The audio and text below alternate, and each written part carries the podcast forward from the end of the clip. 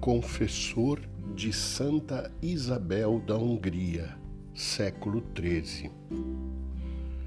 Isabel tinha o costume de duas vezes ao dia, pela manhã e à tarde, visitar pessoalmente seus doentes e chegava mesmo a tratar com as próprias mãos os mais repelentes. A algum deles alimentava, a outros preparava o leito, a outros carregava nos ombros. Assim, realizava muitas obras de bondade.